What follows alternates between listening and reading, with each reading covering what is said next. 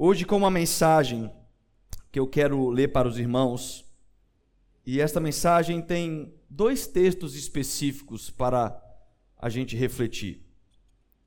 E o começo deste sermão começa em Hebreus 11, 32. Antes eu quero falar sobre o tema dela.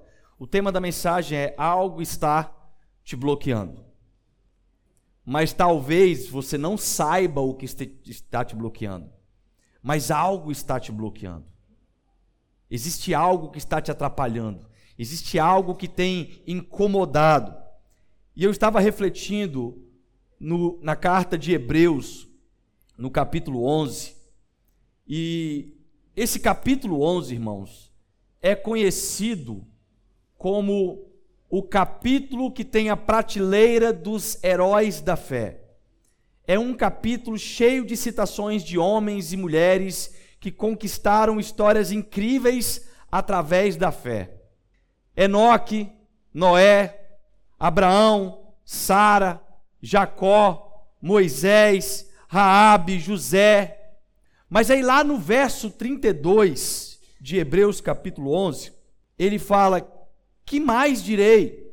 Não tenho tempo para falar de Gideão, Baraque, Sansão, Jefté, Davi, Samuel e os profetas." E eu pensei, era tanta coisa para ele falar de tantos estes que faziam parte desta prateleira de fé, que alguns ele simplesmente só citou os nomes. E a falta de tempo do autor de Hebreus para falar sobre estes homens e mulheres não invalida a importância das histórias deles na Bíblia e muito menos sobre o que pode ser ensinado para nós através da história que eles têm. E hoje eu quero falar sobre Gideão. Quando nós olhamos para Gideão na prateleira dos heróis da fé, ou talvez qualquer um dos outros aqui citado, nós percebemos uma história de muito aprendizado para nós. O final da história de Gideão, ela é incrível, mas o começo da história de Gideão era para passar longe da prateleira dos heróis da fé. Não era para ser citado nem de longe porque algo bloqueava a vida de Gideão. Algo bloqueava ele que o impedia de vivenciar grandes vitórias nas mãos de Deus. E no texto que narra essa história, lá em Juízes, no capítulo 6, do verso 11 ao 16, acompanhe comigo. Então o anjo do Senhor veio e sentou-se sob a grande árvore de Ofra, que pertencia ao Abiesrita Joás Gideão, filho de Joás, estava malhando trigo num tanque de prensar uvas para escondê-los dos midianitas. Então, o anjo do Senhor apareceu a Gideão e lhe disse: O Senhor está com você, poderoso guerreiro. Ah, Senhor, Gideão respondeu: Se o Senhor está conosco, por que aconteceu tudo isso? Onde estão todas as suas maravilhas que os nossos pais nos contam quando dizem: Não foi o Senhor que nos tirou do Egito? Mas agora o Senhor nos abandonou e nos entregou na mão de Midian. O Senhor se voltou para ele e disse: Com a força que você tem, vá libertar Israel das mãos de Midian. Não sou eu quem o está enviando? Ah, Senhor, respondeu Gideão como posso libertar Israel? Meu clã é o menos importante de Manassés e eu sou o menor da minha família. Eu estarei com você, respondeu o Senhor, e você derrotará todos os midianistas como se fossem um só homem. Amém. Irmãos, existem prejuízos quando algo está nos bloqueando. Estes bloqueios, eles são gerados por várias possibilidades. Imagine, por exemplo, a minha esposa ultimamente tem gostado muito de planta. E existe uma planta em especial, que é o cacto ou também aquela suculenta. E imagine essa planta, que é uma planta que necessita de muito sol para crescer de forma saudável. E aí, um certo dia, você percebe que o local que aquela planta foi colocado nasceu uma outra árvore que faz a sombra bater exatamente no local daquele cacto. E, consequentemente, por ela ter um bloqueio do sol, ela sofre consequências no seu crescimento. Ela não vai ter a fotossíntese correta, ela não vai ter a luminosidade adequada para o seu crescimento saudável. E a sombra daquela árvore que bloqueava a luz do sol se torna então uma responsável para o crescimento daquele cacto. Aquele cacto, ele não cresceu porque geneticamente ele não poderia crescer, mas ele não cresceu exatamente pelo motivo de algo estar bloqueando o que colaboraria, que contribuiria, que alimentaria para o seu crescimento. E assim como o exemplo deste cacto, que teve os seus bloqueios de crescimento, nós também nós temos os nossos. Mas o ponto principal é que a falta de crescimento de alguns também não está relacionado com a genética. E eu não falo aqui de um crescimento físico porque eu seria injusto com algumas pessoas. Algumas pessoas realmente têm a genética para ser baixinha, mas eu estou falando de um crescimento espiritual.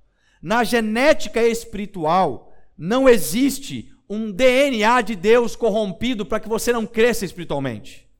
Se você se torna filho de Deus, automaticamente você tem uma genética que vai te encaminhar para uma perfeição em Cristo.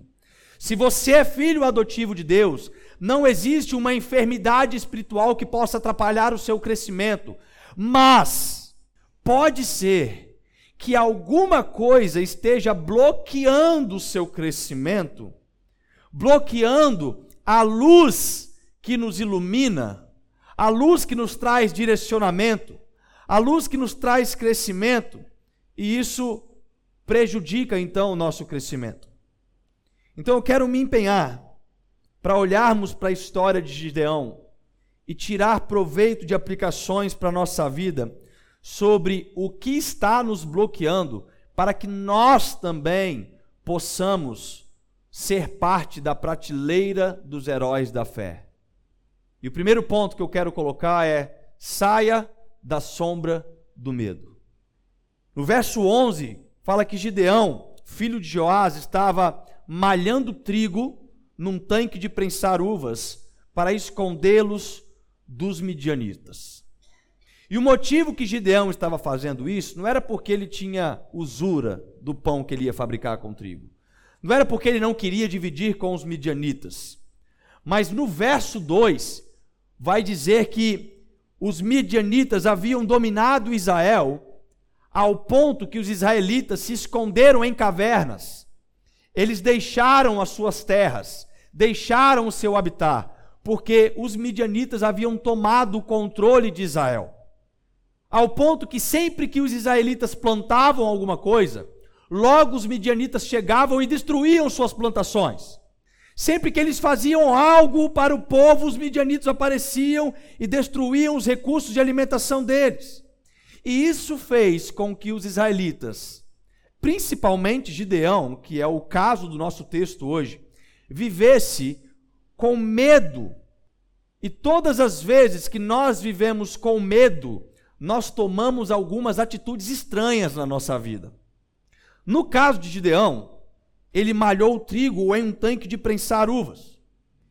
Isso é uma das formas que o medo age como sombra, inibindo o nosso crescimento da fé. O medo, ele faz você jogar a sua semente no local errado. O medo, ele te proíbe de ter uma produção em um campo de grande escala. O medo, ele te faz comer pão com gosto de vinagre. O medo, ele te limita em muitas coisas. Quantas pessoas que vivem com medo?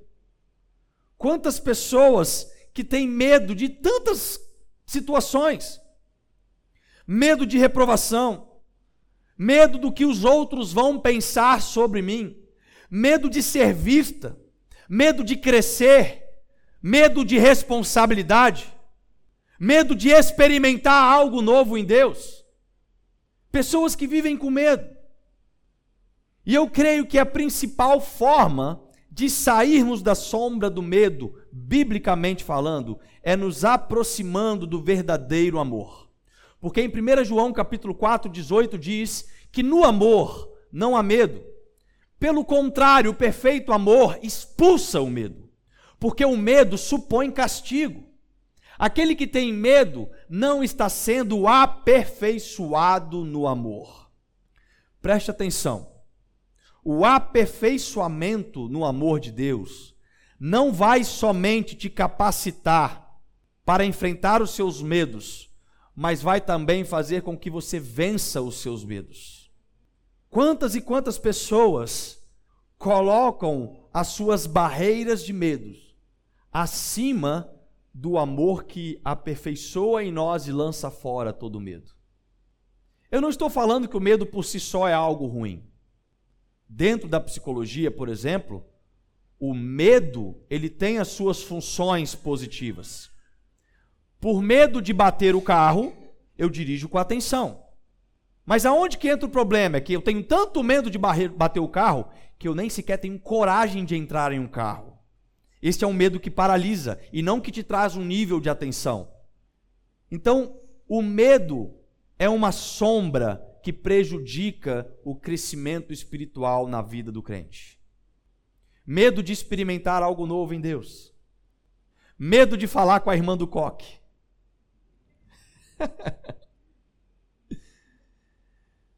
medo de sentir algo na presença de Deus. Medo de responsabilidade medo de ter a palavra revelada, medo de ser confrontado, porque o medo paralisa.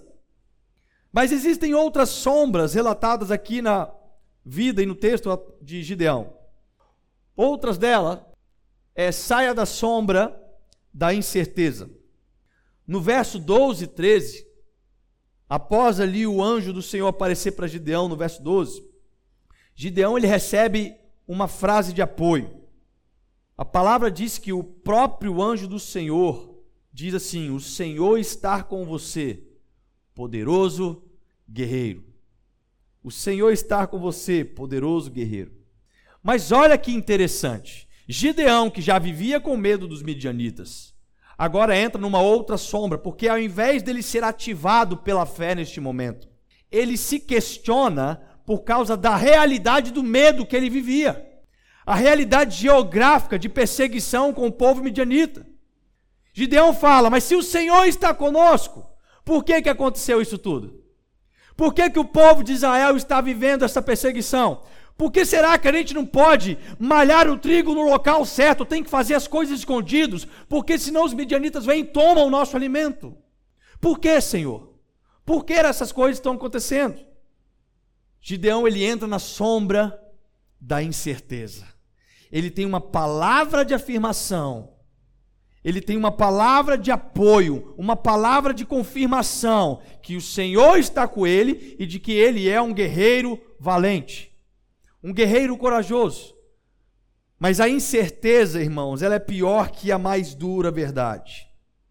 A incerteza, ela é muito pior do que as mais duras verdades. E algumas vezes Talvez nós pensamos que é melhor receber uma palavra que nos paralise do que receber uma palavra que nos garante sucesso, mas nós ficamos com dúvida daquela palavra por causa do território que está ao nosso redor, por causa do passado que estávamos vivendo, por causa da realidade do nosso povo. Viver na sombra das incertezas nos faz criar possibilidades inexistentes. As nossas incertezas jamais estão conectadas com a vontade de Deus para nós, e sim por nossa própria transgressão.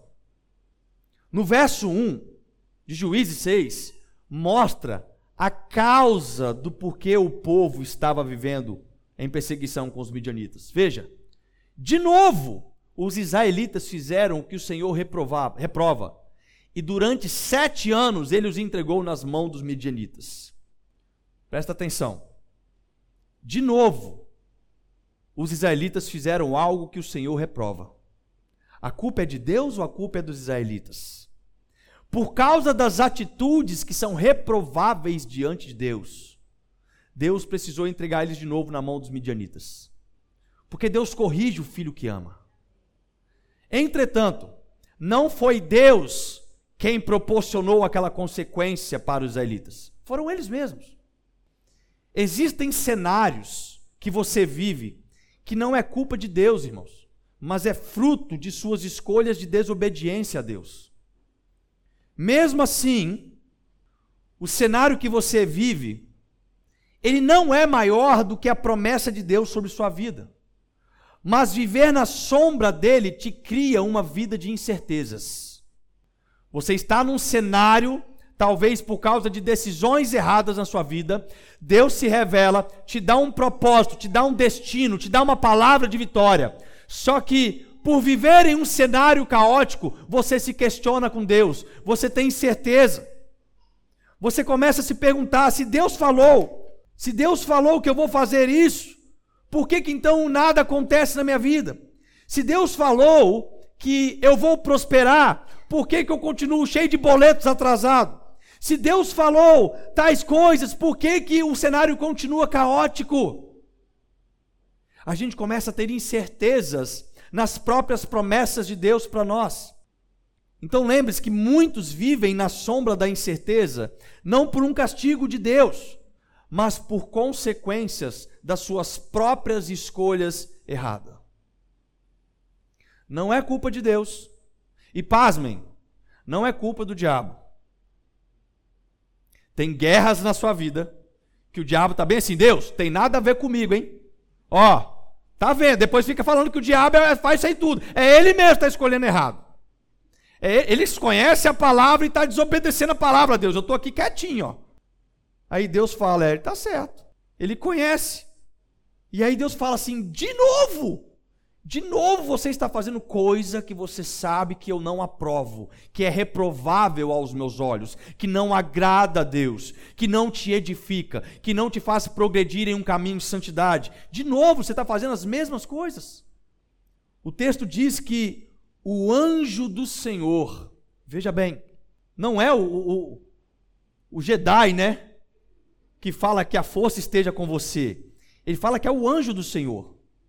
Porque tem gente que deve ter assistido Star Wars e deve ter levado mais a sério a frase desse, de Yoda aí do que do que o próprio Deus falando para nós. Mas existe uma particularidade que é um erro na tradução do português. O texto fala: o anjo do Senhor. Asher Traiter, que é autor de diversas obras, e uma delas é intitulada quem almoçou com Abraão, aonde ele fala sobre as cristofanias existentes no Antigo Testamento. Em um determinado momento, ele explica que no hebraico não existe a conjugação neste original do. Não existe essa preposição. Na, na, na versão original, a palavra é anjo e Yahvé. E este Yahvé aqui representa o Senhor. É o tetragrama Yahvé. Então ali nós temos uma condição de afirmar que não era um anjo Gabriel enviado pelo Senhor, não era um, um querubim, não era qualquer outro tipo de anjo. Na versão original hebraica, fala que o anjo Yahvé, o anjo Deus poderoso, o próprio Cristo em uma cristofania, porque ele ainda não havia sido encarnado. Então, numa cristofania, ele se revela aquele que estava na criação de todas as coisas, aquele que pela palavra criou o mundo, aquele, ele aparece agora para Gideão, o anjo Iavé, e ele confirma duas grandes coisas para Gideão. A primeira é: o Senhor está contigo. Jesus, em uma cristofania para Gideão, aparece para Gideão e fala assim: Gideão, eu estou contigo. O Senhor está contigo. Eu estou te levantando para um propósito. E a segunda coisa que o Senhor confirma é poderoso guerreiro. Sabe o que a sombra da incerteza faz com Gideão neste momento? A incerteza faz Gideão, mesmo mediante a uma aparição do próprio Senhor de uma forma sobrenatural, faz ele olhar para aquele ser de luz, faz ele receber uma palavra e ao invés de ele se levantar e caminhar em cima daquela promessa, a incerteza, a sombra da incerteza, faz Gideão questionar com Deus, faz Gideão discutir com Deus. Se o Senhor está comigo, por que então que tudo isso acontece? Mike Murdock tem uma frase que diz que só um tolo negocia com um doador. A sombra da incerteza, ela faz isso com a gente ela nos faz negociar com aquele que nos garante a vitória e confirma a nossa identidade. Porque foi isso que Jesus fez ali com Gideão, através da cristofania. Ele fala assim: olha, o Senhor está contigo. Em outras palavras, a vitória é certa. Gideão, fique tranquilo. Eu vou te dar a vitória. Eu estou contigo.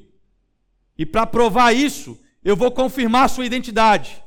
Guerreiro poderoso. Só que isso gerou um outro problema, porque uma sombra traz outra sombra. A terceira sombra que Gideão estava vivendo era a sombra da inferioridade. Porque quando Yahvé afirma aquilo para Gideão, que é um bravo guerreiro, lá no verso 15, fala o seguinte: Gideão diz que não pode libertar Israel, porque a sua tribo, o seu clã, é o de menor importância na tribo de Manassés. E ele é o menor da minha família. Gideão está falando o seguinte: eu sou o último dos últimos para ser escolhido. A minha tribo é a menos importante e da minha tribo eu sou o menor. Eu sou o último a ser escolhido. Eu não sei quem eu sou. Eu não tenho valor. Eu não tenho força. Eu não tenho um pensamento de ser escolhido para cumprir um propósito, porque eu mesmo acho que o cenário é um cenário de perca, é um cenário que não colabora. E por que razão, irmãos, Yahvé chamaria Gideão de poderoso guerreiro? Por qual motivo, se o próprio Gideão traz uma justificativa, até plausível, não é verdade? Das tribos, a minha é menor. E da minha tribo, eu sou o último. Eu sou o mais fraco, eu sou o menor, eu sou o que tem menos importância. Então, por que eu? Por que Deus chamaria Gideão de poderoso guerreiro? E eu creio que uma delas é que Deus sabe que você não se torna um poderoso guerreiro por marchar em uma batalha, mas você se torna um poderoso guerreiro a partir do momento que você entende por quem você marcha numa batalha. E eu me lembro de uma música que a gente quase não canta mais. Pelo Senhor marchamos sim, o teu poderoso é. Tem até segunda voz, tá bonito. Vamos continuar, vai. Vamos cantar o canto da vitória vencemos a batalha.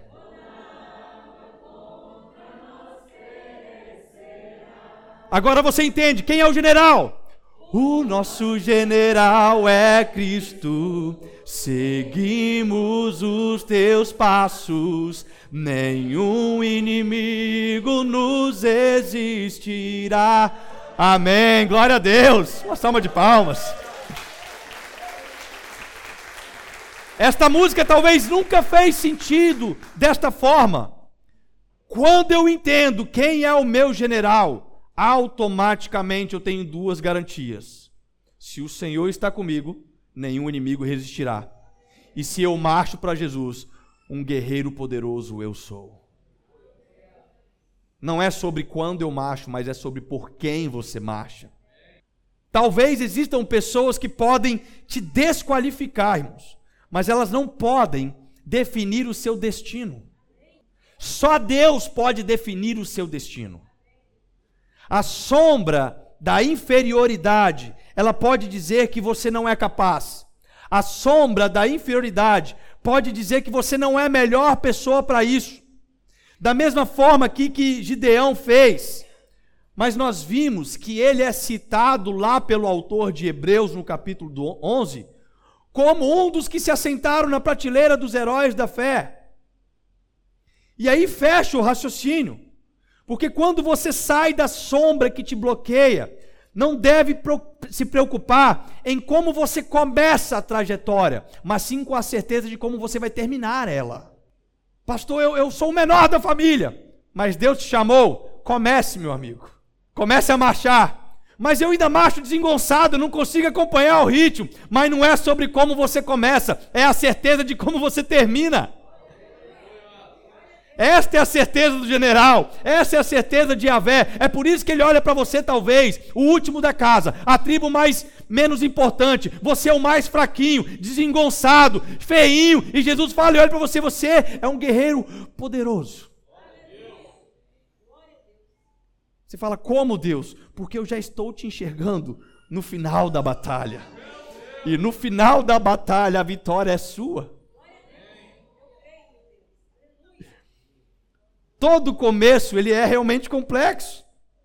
Todo começo ele envolve mudanças, todo começo tem atitudes e muitas vezes nós não vemos os frutos imediatamente, mas nada pode mudar a certeza de como nós vamos terminar a partir do momento que nós cremos que o nosso general é Cristo.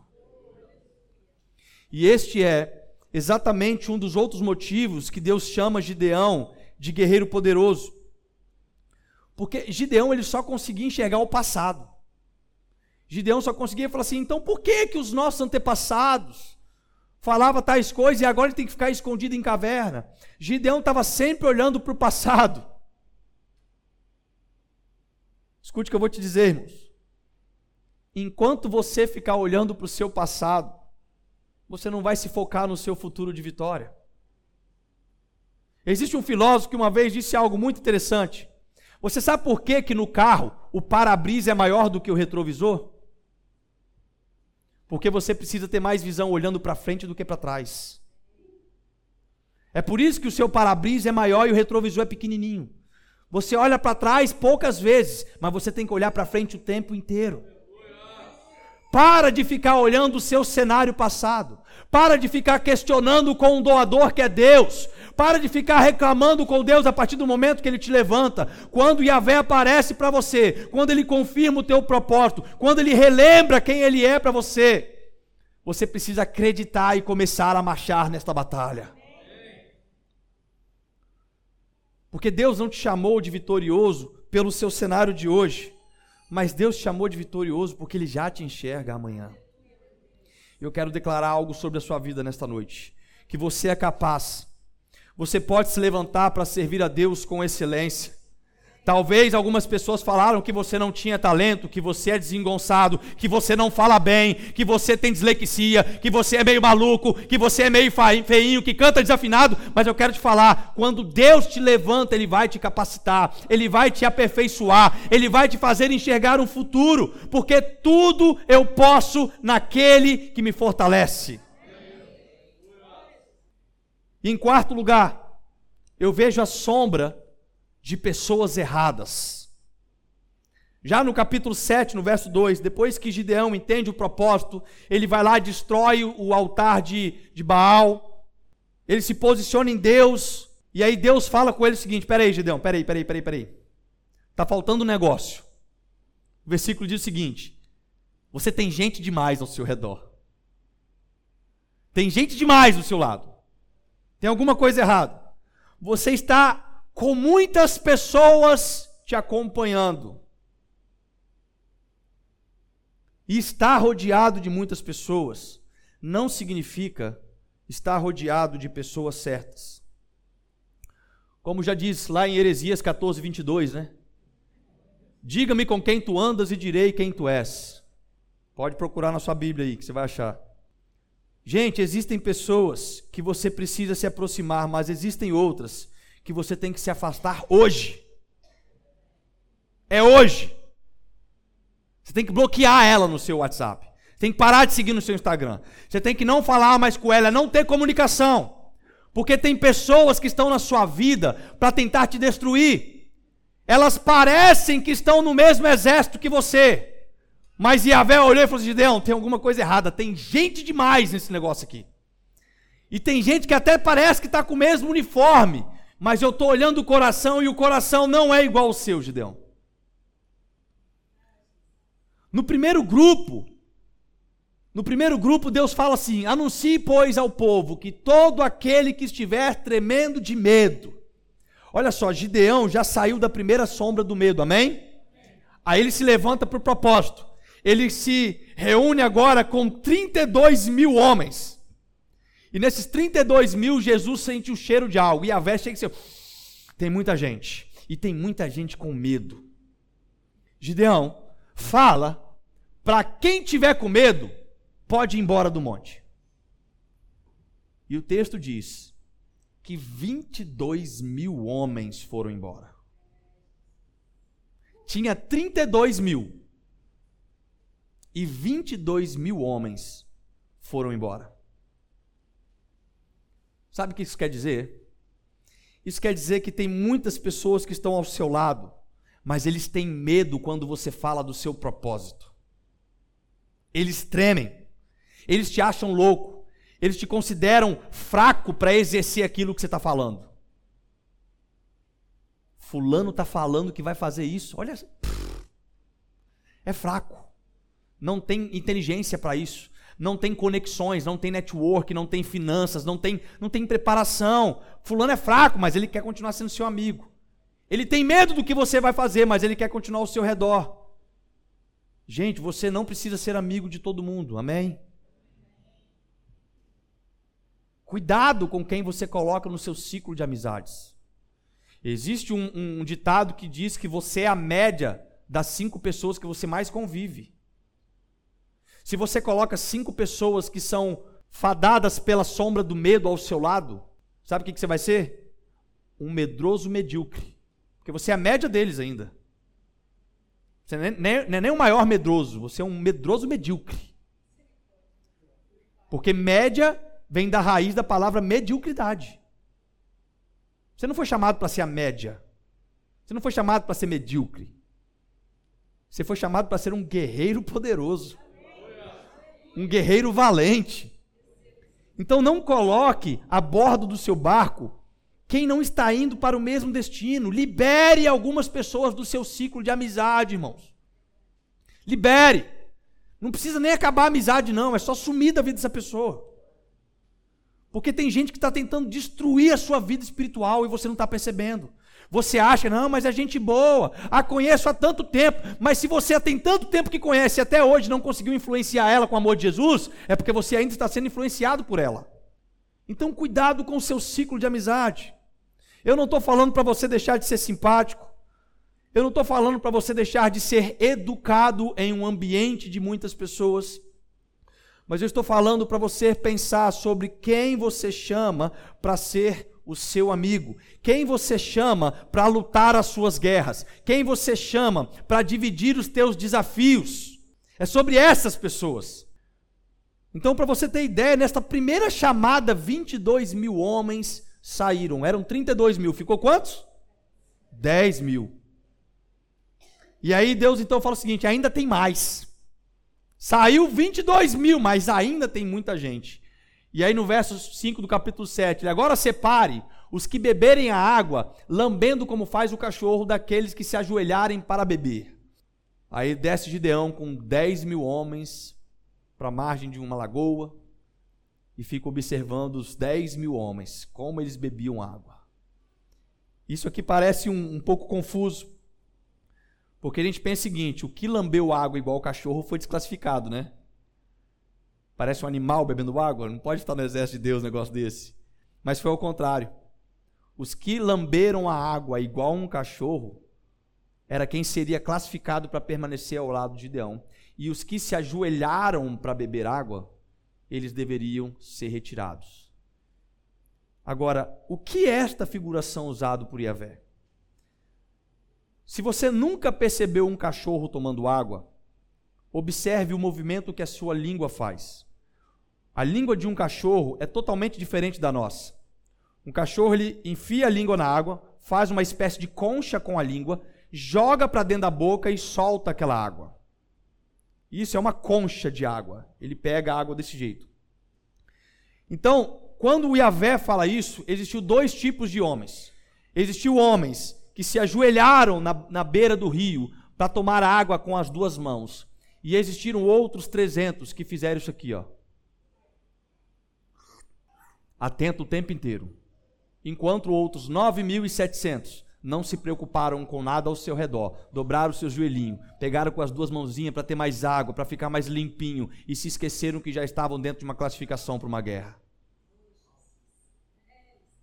E aí Deus mandou eliminar os demais que não tinham medo, mas eles colocariam em risco o propósito por serem negligentes na vigilância.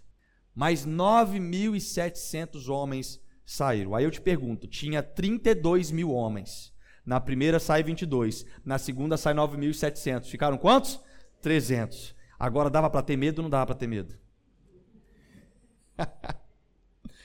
Com 32 homens era todo mundo bravo guerreiro. Urra! Urra! Urra! Agora tem 300. Fala, meu, o que, que aconteceu? Só tem 300. Irmãos, existem sombras de bloqueio na sua vida que têm a estatura e o formato de uma pessoa. Ela é uma sombra de bloqueio para você. Você tem que sair da sombra dessas pessoas. São pessoas que são negligentes na vigilância da palavra. São pessoas que são medrosas, são pessoas que não compreendem o propósito de Deus para a igreja de Cristo, são pessoas que tremem o tempo inteiro, são pessoas que quando escuta falar o nome de demônio, ela já está saindo correndo. Então, amizades indevidas, amizades que não contribuem para a promessa que Deus tem na sua vida e muito menos para a sua caminhada espiritual. Sombras, sombras e mais sombras que estão tentando tapar a luz da palavra de Deus sobre você para o seu crescimento espiritual. E aí agora eu faço uma reflexão com a gente, que a gente fez a pergunta uns para os outros no começo. Existe algo que está te bloqueando. Existe algo que está batendo uma sombra de vez em quando na sua vida. Existe algo que quando a sombra bate, não tem luz. E existe uma experiência que me veio à mente aqui agora. Há um tempo atrás, o Alisson e eu, nós começamos a fazer caça submarina. Estamos meio enferrujados, né, Alisson? Mas nós começamos a ir para a Bahia algumas vezes e fazer caça submarina. Irmãos, o fundo do mar é uma coisa maravilhosa. Mas muitas das vezes, alguns dos peixes que a gente queria ficam dentro de cavernas, a gente chama de locas. E aí, quando você está lá na flor d'água e você começa a descer, a luz do sol clareia tudo, menos o que está naquela sombra. Naquela sombra você pode encontrar uma moreia, você pode encontrar um, um bicho que pode te, te machucar, um coral de fogo, alguma coisa. Só que às vezes o que nós precisávamos fazer para enxergar o que está lá na sombra é entrar ainda mais dentro dela e podia ter uma armadilha em qualquer momento. Nós poderíamos ficar presos e morrer sem ar naquela caverna, simplesmente porque queríamos ver mais perto da sombra. Tem tanta gente que acha que para enxergar melhor ela tem que entrar mais perto da sombra. Não. Para enxergar melhor, você tem que cumprir Salmo 119, 105. Lâmpada para os meus pés é a tua palavra e luz para os meus caminhos. Para enxergar melhor, você tem que fugir da aparência do mal, é fugir das coisas que te bloqueiam, é sair de perto de pessoas que não têm contribuído para a sua caminhada espiritual. É isso que nós precisamos fazer. Então veja quatro. Eu separei quatro, tinha outras, mas não ia dar tempo de falar tudo hoje. Mas separei quatro que são bem reais no nosso meio, são reais em nossas vidas. Porque tem gente que está vivendo na sombra do medo. Tem gente que está vivendo na sombra da incerteza por causa da condição que ela tem. Tem gente que está vivendo na sombra de, de inferioridade, porque não se acha capaz. Ela acha que ela não é apta para executar aquela atividade ministerial, para proclamar o Evangelho, para fazer uma oração. E tem pessoas que estão rodeadas de amizades erradas. Talvez até conseguiu vencer as três primeiras sombras, mas está ao redor de pessoas erradas. Acha que o exército é grande, mas na verdade o exército é prejudicial para ela, porque tem 27 mil. Eu estou fazendo a conta porque eu errei. Hã? Não. 31.700, obrigado. 31.700 pessoas têm que sair. Deu um bug da Dilma agora aqui, né?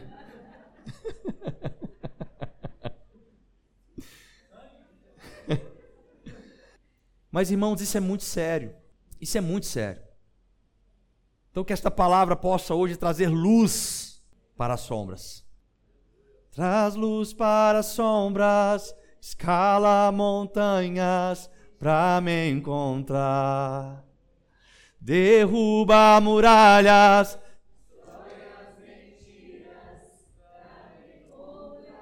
Traz luz para as sombras, traz luz para as sombras, escala as montanhas para me encontrar.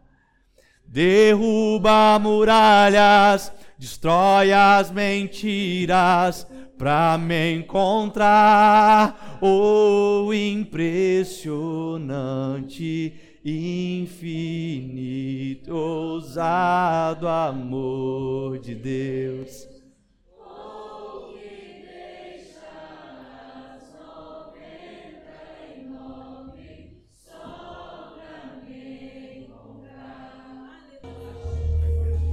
Deus está falando assim: olha, acabou o tempo de comer pão com vinagre. Os teus inimigos não vão mais te fazer ficar escondido de medo. O teu cenário ao teu redor não vai fazer você ficar questionando com incertezas. Chegou o dia de Deus renovar as identidades. Eu quero orar por você. Eu quero fazer uma oração com imposição de mãos. Se você é essa pessoa, vem aqui na frente. Vem cá que eu quero orar pela sua vida.